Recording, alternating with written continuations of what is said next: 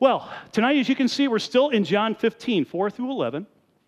And tonight, we're going to be going and talking about being grafted in God. This is a really cool uh, lesson tonight. Matter of fact, I, I really like what God's word has to say here. It's, it's such a unique type of lesson in everything that we have here. And it has to do with trees again. And as we're getting into this, uh, let's, let's just go to the Lord in prayer and we'll get started, okay? Father, we thank you again for this day. Lord, I thank you for this year that you have seen fit, Lord, to let us live through this entire year um, go through another year like this. And in some cases, it's been struggles, I'm sure, for every single one of us in here. At other times, there's been times of great joy. And as we're just saying goodbye to 2014 and getting ready to say hello to 2015, we again just come to you. And Lord, I don't know what's all going on in the, the lives of the people here, but we do ask that your spirit would just speak to us tonight. It is your spirit that does the teaching.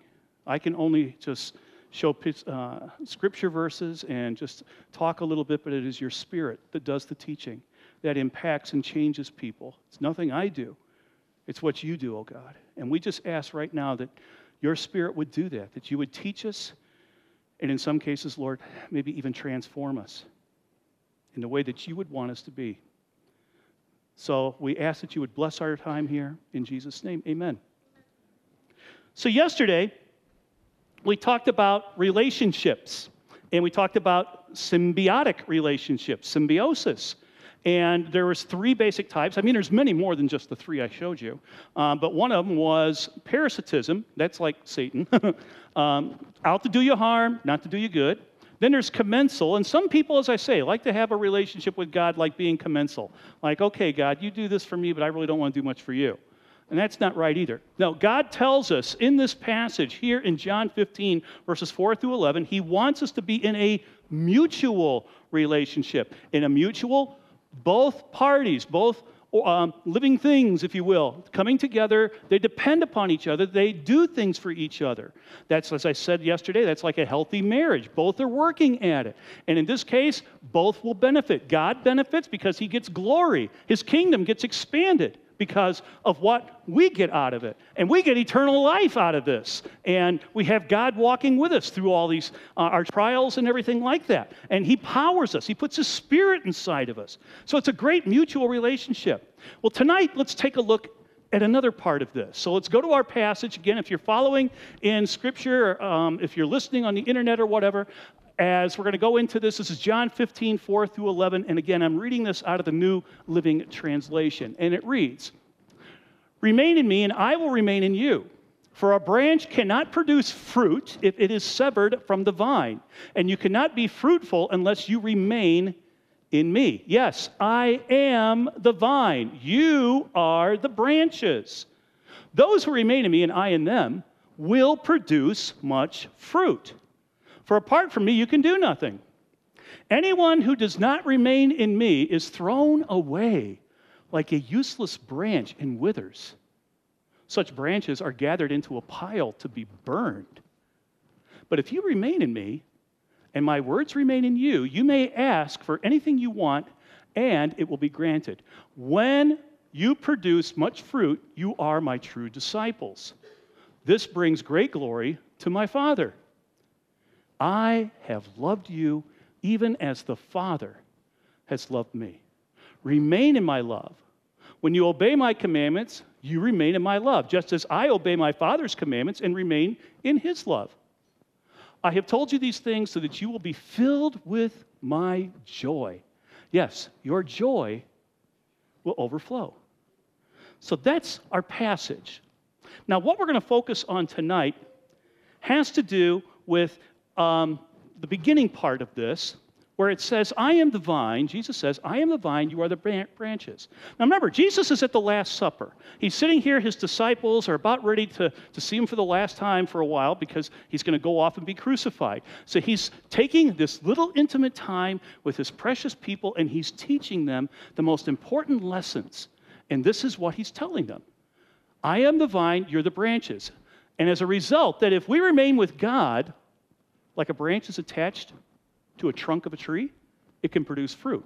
Notice the illustration I am showing you. For those who are listening on the internet, you can't see this, of course, but I have a picture here, a drawing of a tree. And a tree has a trunk coming up out of the ground, and it's written on there is Christ. Then you see branches, and some of the branches have abundance of fruit on them. And the branch that has the fruit is called the believer. If we're attached to the vine, we can produce fruit. That's what this is all about tonight.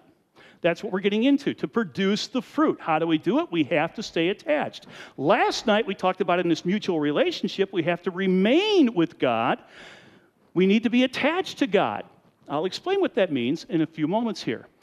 Just to let you know, though, if we aren't remaining or connected to the trunk, Jesus said you can't do it. You can do nothing, he says. Notice he didn't say there's a few things you can't do. He says you can do nothing. That's what he actually says. You can do nothing. What does that mean and stuff? Well, let me tell you a story.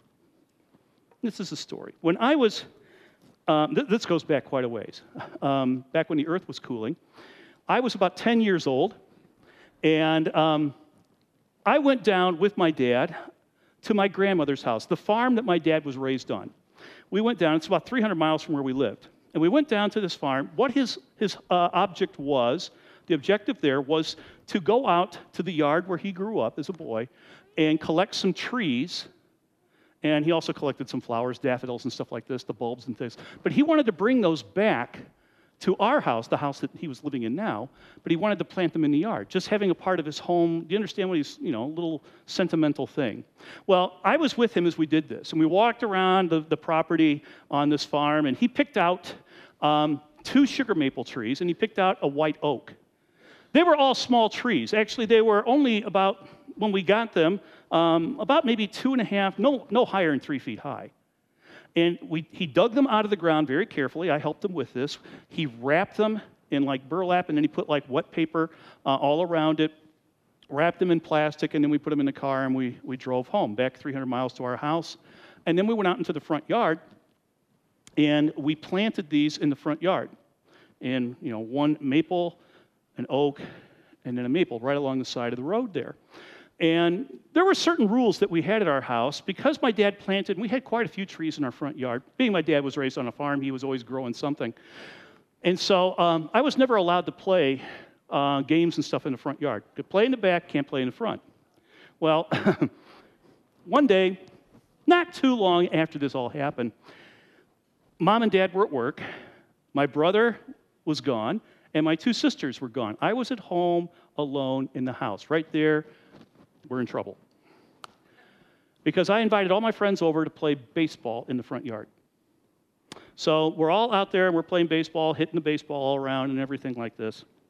Well, during the game, one of the guys was running um, after the ball or whatever, and he broke off.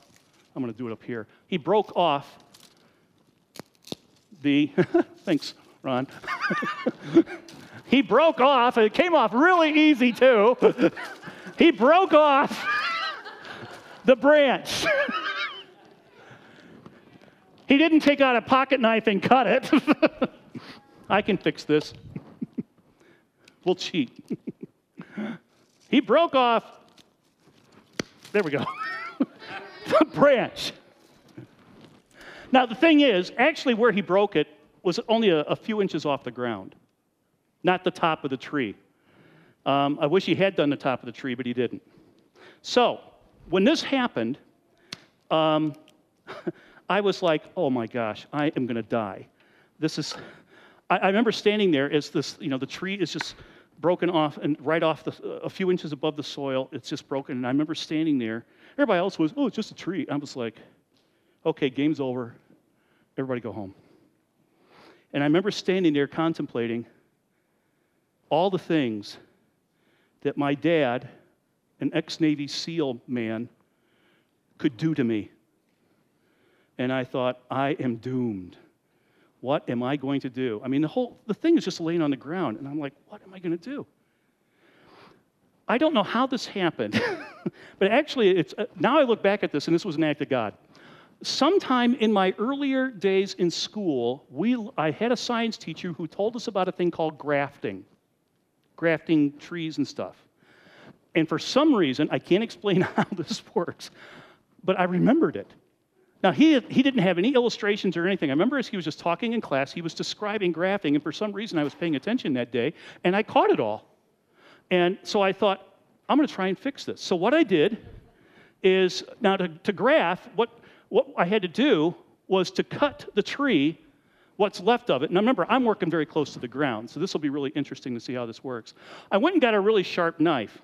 Now, that was really easy to do because my dad, being a SEAL, uh, these Navy guys, they kept knives very, very sharp. And um, just to let you guys know, knives are very dangerous. Boys, in particular, knives are very dangerous. People have been known to do very stupid things with knives. Um, when I was in fourth grade, about a year before this happened, my dad gave me my first knife. I got it on his birthday because he got a new one. So as soon as he gave me that knife, I, he, I remember him saying, Now, here you go. This is your knife. Um, I've taught you how to take care of it and how to be careful with it and everything. So, are you going to be responsible? Oh, yeah, Dad. Oh, yeah, yeah, sure. he gave me the knife. I went running down to the playground where all my friends were. And I went down there and I said, and they're all like, oh, look what he's got. I said, yeah, look what I got, guys. And all my friends came up and they're all like, yeah, what? Wow, you got a really cool knife. I said, yeah, there are so many cool things I can do with this. I'm really good at this too. And they said, like, what can you do with a knife? I said, watch this. Remember playing this game where you take the knife and just right in the ground and it just sinks right in? And like, ooh, you know, to, to little three and uh, or third graders, fourth graders, this, this is what's cool, you know. And they're like, ooh, cool. But one guy said, you can't do that again. I sure can. I reached down, pulled that knife back out. I said, watch this. Right down again, right into the dirt. Sunk right in, that blade right down into that that dirt. You can't do that again. He said, Oh, I sure can. Pulled it out, threw it again. You can't do it one more time. I was getting frustrated at this point, and I said, Yes, I can. So I reached down, grabbed that knife, and went, I sure can. Watch. Right through my foot into the ground. Everybody stood there. No one said a word. It was absolute silence. Somewhere in the distance, a dog barked. I stood there with looking at the knife sticking through my shoe into the ground, right through my foot, and I said, I have to go home now. I reached down, pulled it out, and hobbled home, but I thought if I go home, I'm going to be in trouble. So I know, go to the neighbor's house and get a band aid. so I went to the neighbor's house, knocked on the door, and um, Mrs. Burton, yes, Michael. Do you have a band aid? I got a little cut. You know, I'm staying here. I got a little cut and um, I need a band aid. Oh, sure, hold on. You okay? Yeah, I'm fine. Just, I need a band aid. So she walks back and I'm thinking, good, this is working out great. Then I heard my mother's voice. She was over there having coffee with her. I didn't have a knife until about this time, about a year later. But um, knives are dangerous, folks. They're weapons, you know. Well, what you got to do is you got to cut this, this branch. So I went in and got one of my dad's really sharp knives because I'm sure I didn't have it anymore. You're thinking, oh boy, look what he's going to do right now. um, but you need to cut. Now, notice how this cutting goes. You're trying to make like a V cut. And we're going to try and just do this. That's what my back sounds like when I get up in the morning. Um, so I've got one cut there. We're just making this really simple here. And then I'm going to just trim this And then tomorrow morning, my son in law, Tom, who comes in and cleans this, can take care of all this for me.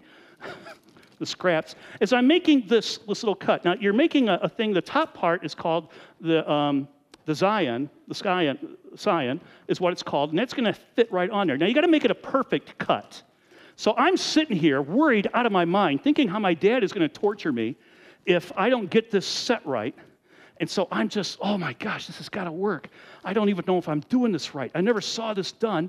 And I'm just so worried. Every, everybody's gone. I'm there by myself. And so I just kept just whittling this thing down, trying to get it as close as I can and now I'm not going to take the time I went because I took a lot of time, was very careful in doing this to make it the absolute perfect thing I could get it to. Anyway, you get the idea. Now, the next thing I did is I went in the house and my mom did a lot of sewing and I got one of her spools of black thread. So the next part was to come and stick the, the scion, I can figure out where it went now, there it is, and to put this perfectly right on there it's got to be a tight fit. And then I took the black thread. You're probably thinking, this really happened? This really happened. Yes, it did. And it, it, this is just how it was going on. Only I'm on my knees doing this, praying, and also because um, I, I just knew I'm going to get killed. And so I just kept going around this and around this with the spool of thread, just kept going all around it and around it and around it. And I did this using up a lot of the thread as this went around. Now, I then went, now I'm going to cheat here. I did not do this. This is wax. What I did is I went in the house and I got some candles. And I came back out, and then I started just putting wax, melting wax all around. I'll show you what I mean in just a second. And I covered this thing with candle wax to make it as sealed as possible. Remember, we're only, it's not like I'm showing you here um, where I'm up about, you know, three feet, four, and, four feet or so off the ground. This was right just a few inches off the bottom. And as I get this on there like that, so the way I did it is I went in the house and got a lighter. There's a whole story there too. I could go into what I did with the lighter one time um, in a book of matches uh, when I set my house on fire. True. And then I stood there and let the wax melt along this, this um, cut that I made here with, with this whole thing. And as I covered the whole thing, and I just kept letting the wax just drip all over it as it kept doing that to make a good seal. And you're thinking, oh, did this really work? Yes, believe it or not, I was very fortunate it worked. Now, because I was very lucky, this was really close to the ground, only a few inches off the ground. The next thing I did is I took some black dirt and just rubbed all over it. And then I left it. 30 years later, my parents are not doing too good in health, and this was right before I came on staff. This actually happened. Um, my parents were, uh, I was going to move my parents down to Florida. Uh, my brother and my sisters lived in Florida. They were going to move down there from the South Chicago area. Um, and so, uh, because of health reasons. But the last, it was the day we were moving them. The big moving truck came, loaded up all the stuff. They took off. My dad and I started walking around the yard, and we were reminiscing about things that had happened and everything throughout the time that we've lived in this house. I remember telling my dad, I said, you know, God has really blessed us. Nobody ever died in this house. Um, though they came close, he said, when you set the house on fire, that's true, Dad, but no one did die. Um, and we were talking about all sorts of things and about different things that had happened. Um, and then we came, as we're walking, we ended up standing right by that tree. Now, that tree is now like about this big around. It grew sort of weird. And as we're standing there, he, stand, he said, Do you remember when we planted these things? I said, Yeah, Dad, I remember. I remember very well when we planted these things. And he says, That one over there came out perfect. The oak tree came out perfect. He says, This one must have got a disease or something. I said, Why do you say that? He says, Look down at the bottom. There's this big scab that goes all the way around the tree. I says, I, he said, I never could figure out what caused that, what kind of disease that was. I've never seen that before. I said, Well, Dad, I can answer that for you. Oh, yeah? Now he knows I'm a biologist. I said, and then I told him the story of what happened that day. And he was like, standing with his mouth open, are, are you kidding? You grafted this tree back together? And I never noticed it? And I remember him turning and looking at me, and he says, Well, I guess you're too big to spank now. but it really happened. It was the coolest thing. So once you grow it like that, I mean, the tree can be massive again. I mean, this is, it's on there. You know, this was a very, very shabby, cheap job, but they use this kind of stuff quite often. There's all sorts of, of um, people who are skilled at this, um, at doing these type of, of grafting. There's all different types. That is just the simplest graft there is. There's all different types. Tree surgeons use them. Nurseries use them. Not, not for kids. That's a tree nursery. Uh, like, yeah, what do they do? Graft a guy's arm on it? No. Um, but they, they use it for um, in orchards and things like this. They use grafting all the time. It's a very it's very old. It goes back to ancient days, and people have been using it. And I don't know if you've ever noticed, but you can graft other branches onto a tree. Did you know that from other trees? You can. And they do this quite frequently. For instance, let me show you an example. Have you ever seen a tree like this? It's an apple tree, but it's got two different types of apples growing on it. In this case here, it's Golden Delicious and McIntosh growing on the same trunk. How'd they do it? They spliced from like a Golden Delicious tree one of the branches off and grafted it onto it, this other apple tree. It, it gets better than that. How about this one? This is a picture of a pear tree that's got two different types of pears growing on it. They take trees, and actually, many orchards, they take a tree, they cut the whole trunk off, and then they splice into the tree different branches.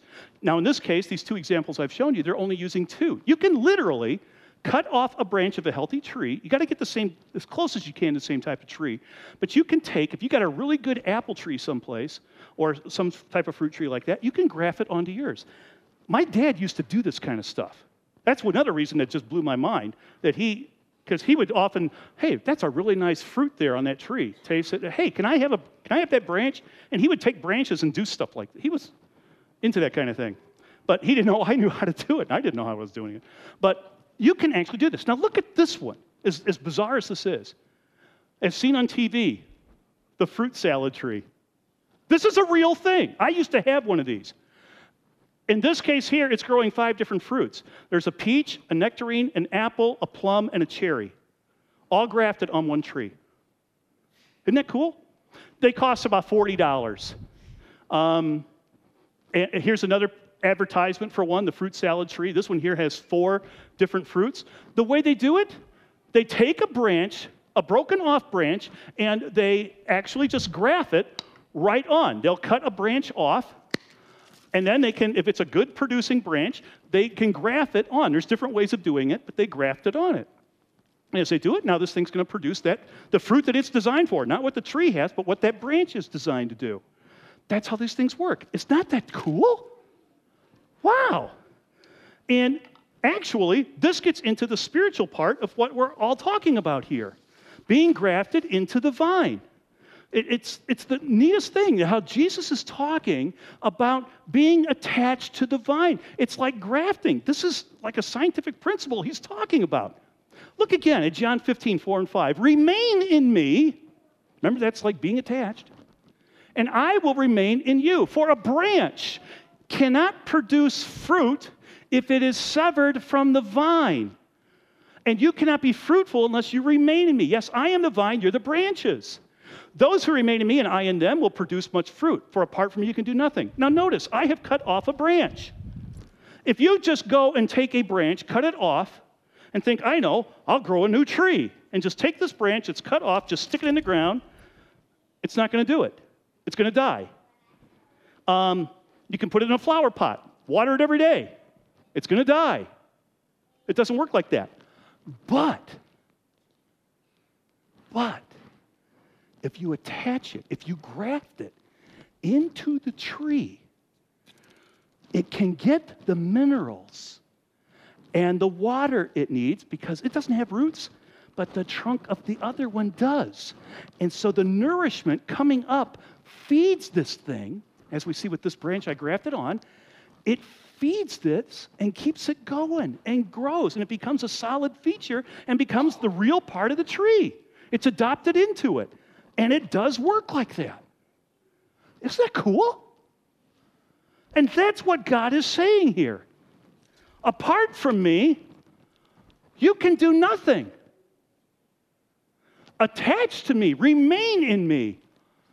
Oh, the benefits of this mutualism is amazing what we can get. Because if a tree limb is cut off just like this, it can't grow. What's this good for? This would be really good to go over and throw in the fireplace over there on the side of the room because that's about what all it's good for. Branches off the trunk, they can't get nourished, they can't get water, they can't get minerals. They're useless. And as it says in the scripture there, Jesus says, they gather them up to be burned. See what happens if we're not attached? We have to get attached because that's the only way it can get nourishment. Sticking it in the ground is not going to help it, it doesn't do it. So Jesus is telling us the same thing about ourselves. If we do not remain in Him, and remember that word remain, we learned last night, the Greek word meno means to abide, to dwell with, to be attached, if you will. We cannot be productive and fruitful for Him. He actually goes to the point of saying, You can't do anything. You can do nothing, is what he says. Now, of course, you can do things. Non Christians can still do things. They can walk down the street, they can skip, they can hop, they can go to school, they can ride bicycles. They still do things. Everybody can still do things. That's not what Jesus is talking about here. In this passage, he's speaking on spiritual things, spiritual fruit. You can't produce spiritual fruit apart from me. People have tried it, it doesn't work. Some of you know I used to live in the Bahamas. I taught school in the Bahamas at a private Christian school. We had a, a guy who worked at the school. He was one of the custodians. His name was Cedric. Cedric, I don't think he's alive today because this was a long time ago. This was back in the 70s and 80s. But Cedric was a very interesting person. Nicest guy, actually, one of the nicest people I've ever met in my entire life. He would do anything to help you out. But he was not a Christian. And he was vocal about it. But he followed and watched us Christians at that school all the time. And I remember all of us, many of us teachers would often talk to him, you know, why don't you give your life to Christ? Well, one day, Cedric made this decision in his mind. He said to himself, okay, I'm going to try the Christian life and see if this works. Everybody says it works for them. I'm going to see if it works for me. So he tried living, quote, quote, quote unquote, living the Christian life. It lasted about six weeks. And then he came up to us and he said, um, when we were talking one time, he says, Yeah, I tried that Christian life. He says, It didn't work for me. Maybe it works for you, it didn't work for me. And I'm like, Cedric, you didn't become a Christian. You tried just living it. You tried to be the branch sticking, you know, that's been cut, basically, is what I'm saying, and stuck in the ground. You're not going to be able to live like that. You're not attached to God. You're not a part of God. Just saying you're going to try living a Christian. And people do this all the time, do they not? Many of you probably know people who have tried this. Well, I'll try living a Christian life. Oh, this is too hard. I don't like this. You know, I'm, not going to do it. And they say, oh, it doesn't work for me. They never give themselves to God. That's the problem. We can do nothing means our spiritual life is what Jesus is talking about. We can't do things spiritually. It just, our power is going to run out very quickly. Oh, there are people, you know, there's people who walk around claim to be Christians. Oh, there's a lot of them. Matter of fact, you see some on every Sunday when you go to church. Some people, they know how to dress up, look like a Christian. They'll wear Christian uh, apparel. They'll put on Christian jewelry. They'll walk around with their Bible. They, on Sunday mornings, are very careful about the way that they speak, that they don't say something bad. They'll even put money in the offering plate. That's not what makes you a Christian. Some of them will even attend Sunday school classes or Bible clubs, Bible studies, but they're not attached. And after a while, it sort of like fizzles out. The reason it fizzles out because is they're not attached. They're not grafted in the vine. Yet they try and show this off. What I mean, let me give you another example of a story here of what I'm talking about. About a month ago, I got a message from a lady. She sent me a message through email and she says, Michael, I need your help. My high school son, he's a senior now, and he's walking away from the Christian faith. Now, she's unmarried at this point. Um, she's a single mom with this, this boy, this high school student. I shouldn't say boy, he's a high school senior. And she said, and I, we're going back and forth, and she says, Yeah, he's just totally uh, just thrown away everything I've ever taught. You know, I've taken him to church on Sunday mornings and stuff like this. Is there any way you can talk to him? I said, because they don't live anywhere near us here. I said, really, there's not much I'm going to be able to do because he's not going to listen to me. You were the best example that you could possibly be for him to be able to continue in his faith and stuff like this. And I said, because I know her, I said, let me be frank. Your walk, from what I know of you, your walk is not a real close walk with God on Sunday mornings and stuff, yeah, you seem to be always the religious person and stuff. But then as soon as you get home from church, your language changes. When people see you during the week, you speak totally different than you do on a Sunday morning in front of other people at church. The way that you act and the things that you do, I said, you have put on a show all these years. Your son has been, has been being taught this that your Christianity is not real. How do you expect me to be able to fix that? Parents, I'm speaking to you right now.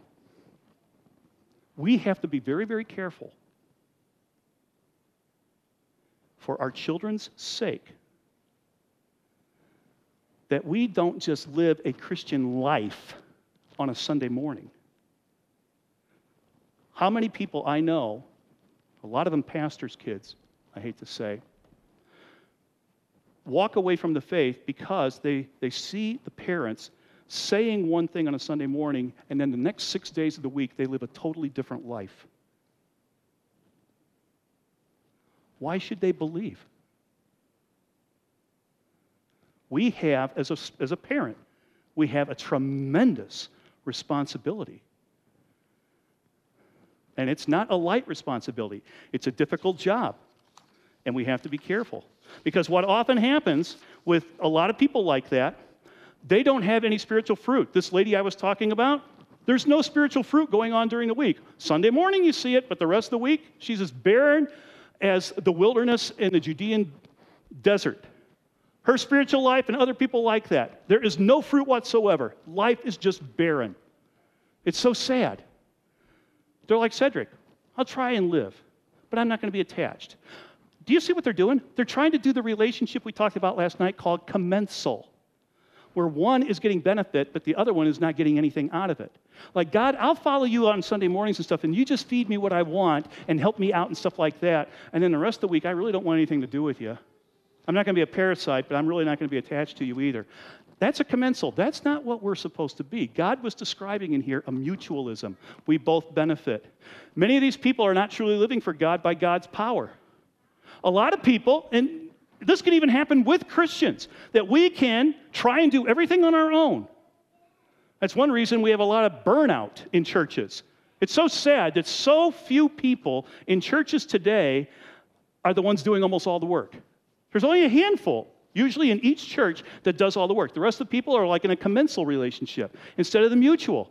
I challenge you, I dare you, I double dog dare you. Go out there and really let God power you. But how do you do this?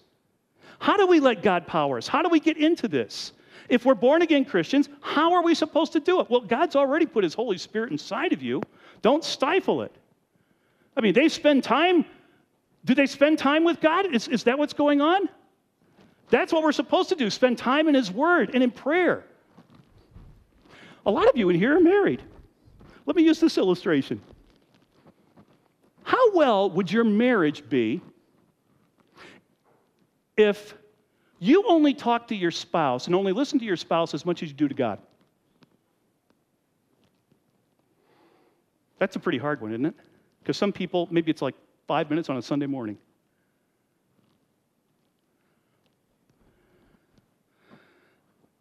If that's all the time that you're giving into this relationship, what kind of relationship is that? That's how marriages fail. You, to, to grow spiritually, you have to get nourished. For this branch to continue to grow after being severed, it's got to get nourished from the moisture, the minerals and stuff down in the soil. It can only do that if it's attached to the trunk. You have to be attached. It's getting the nourishment, it's communicating with the plant, it's in a mutual relationship now. And folks, how do we grow spiritually? You get into the Word, you study it, and you spend time talking to God. It's a relationship. That's what we need to do. I mean, how different it can be if we spend time attached to the trunk, getting nourished by God, getting fed by God. The roots are taking in the water, the minerals, the sugars that were stored there the year before. It's all coming up and now feeding this, and it's going to burst into fruit and stuff. Ah, but it can't do it if it's not attached. just sitting on the ground, this doesn't do it. Now, when we spend when we spend time daily in the Word, now again, being born again, as I said last night, that's the beginning of this. So I'm talking about born again Christians, spending time in the Word, communicating with God. It's a relationship. God views it as a marriage. Read the Old Testament. He considered his people married to him. We can produce much fruit. Oh man, if you are attached to God, if you are really depending upon God, letting God power you, letting God open up the spaces, like every day is a gift. God, thank you for this day you're giving me. How can I use this for you? I'm going to embarrass him, but I, I don't mean to embarrass him, but I'm going to tell because I think this is a great example of it. My best friend, Ron Robertson, I know many times you get up in the morning and you actually pray to God, asking God to send somebody to put him right in your path so that you can talk to him about Christ. I know you do that. A lot of us could do that. Yep. And the thing is, we could produce so much fruit that literally we could become an orchard. Jesus said, Those who remain in me and I in them will produce much fruit. God will open. You think God doesn't want you to, to share the good news? Of course He does.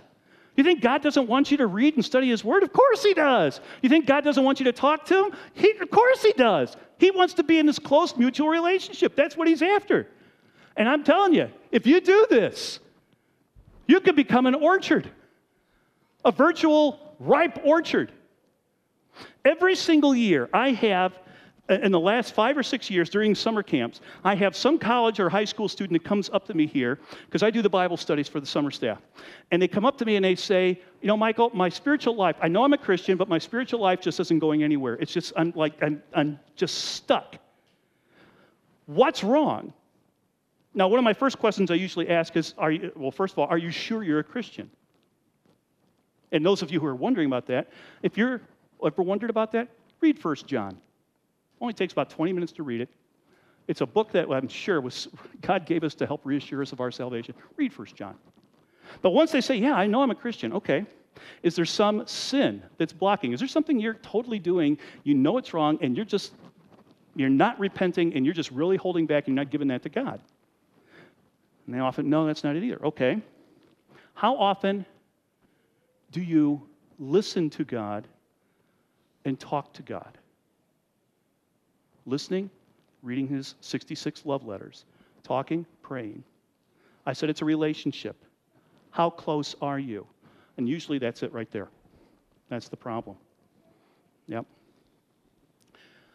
Here's the main thing just as a branch must be attached to the trunk daily to get its water and nutrients so that it can produce fruit, we must be attached to God through His Word and in prayer to produce fruit also. You see, in the illustration, Jesus is the vine. We're grafted in, we're joined up. We're supposed to be communicating. We're supposed to be into each other all the time. Now, it is true that in orchards, trees are often pruned back. This is not fun. It's where you cut back plants to get them to produce more. It talked about that in this passage. Those branches that don't produce, they cut them off. So sometimes we're getting pruned.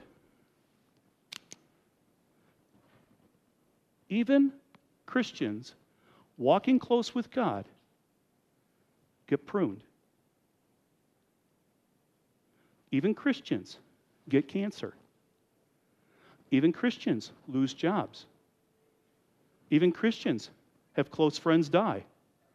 Even Christians have disappointments, their dreams crushed. It does happen. If you're walking close with God, you're connected, you know what He's doing? He's pruning you. Well, why would God do that?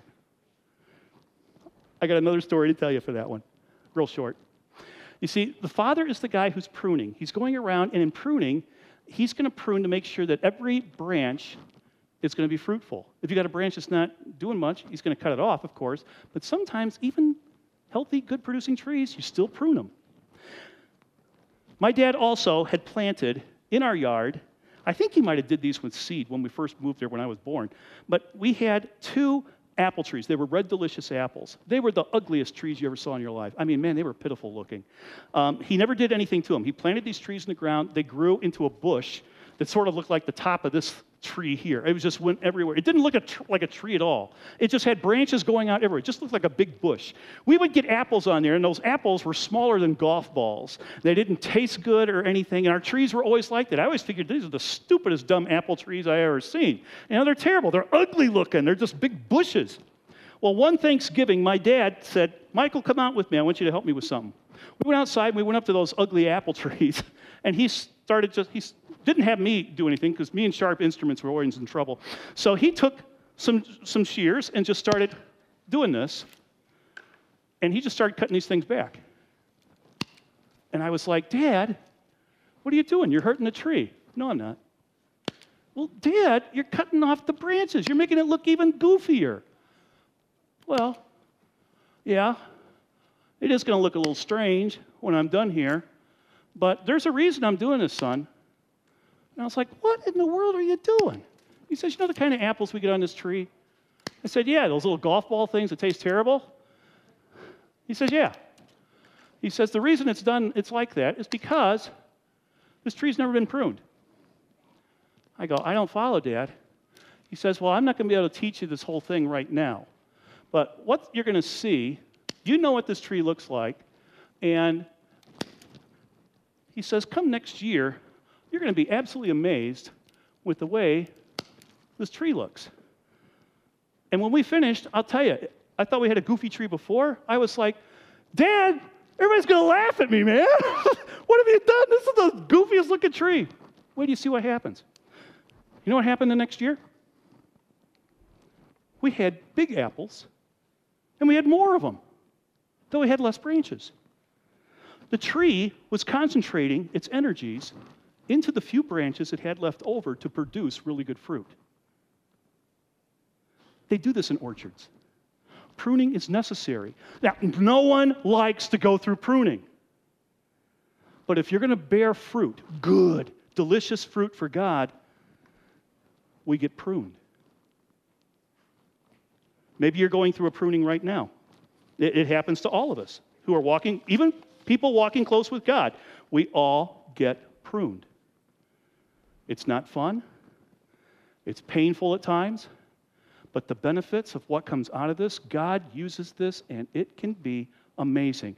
The amount of fruit by getting pruned will actually increase. The flavor of the fruit will often increase, the size of the fruit often increases if you prune it. I could not believe the next year what our plants looked like. Do you remember what Jesus said we would get if we stayed attached to the vine? He says, Your joy will overflow. We're going to talk more about that tomorrow. The joy overflows. There's great benefit to it. If 2014 was a year of being pruned, all I can say is be encouraged. That apple tree got pruned, looked ugly at the end of the year. The next year, it never looked the same. It was an amazing tree. Father, we thank you so much for this time we've had here, and we just ask that you would just bless our time. Help us to remember this visual aid that you have given us in your word as you're talking about grafting and, and into the vine and stuff. And I pray for all of us to have a real hunger a real hunger, Lord, to spend time with you, to keep this mutual relationship that you desire and you want to have with us, that we do our part of it also, because we will benefit. You will benefit. You will be glorified. We get saved. We get joy, and we get to stay with you forever. We thank you. Bless us in these last few hours of this year in Jesus' name. Amen.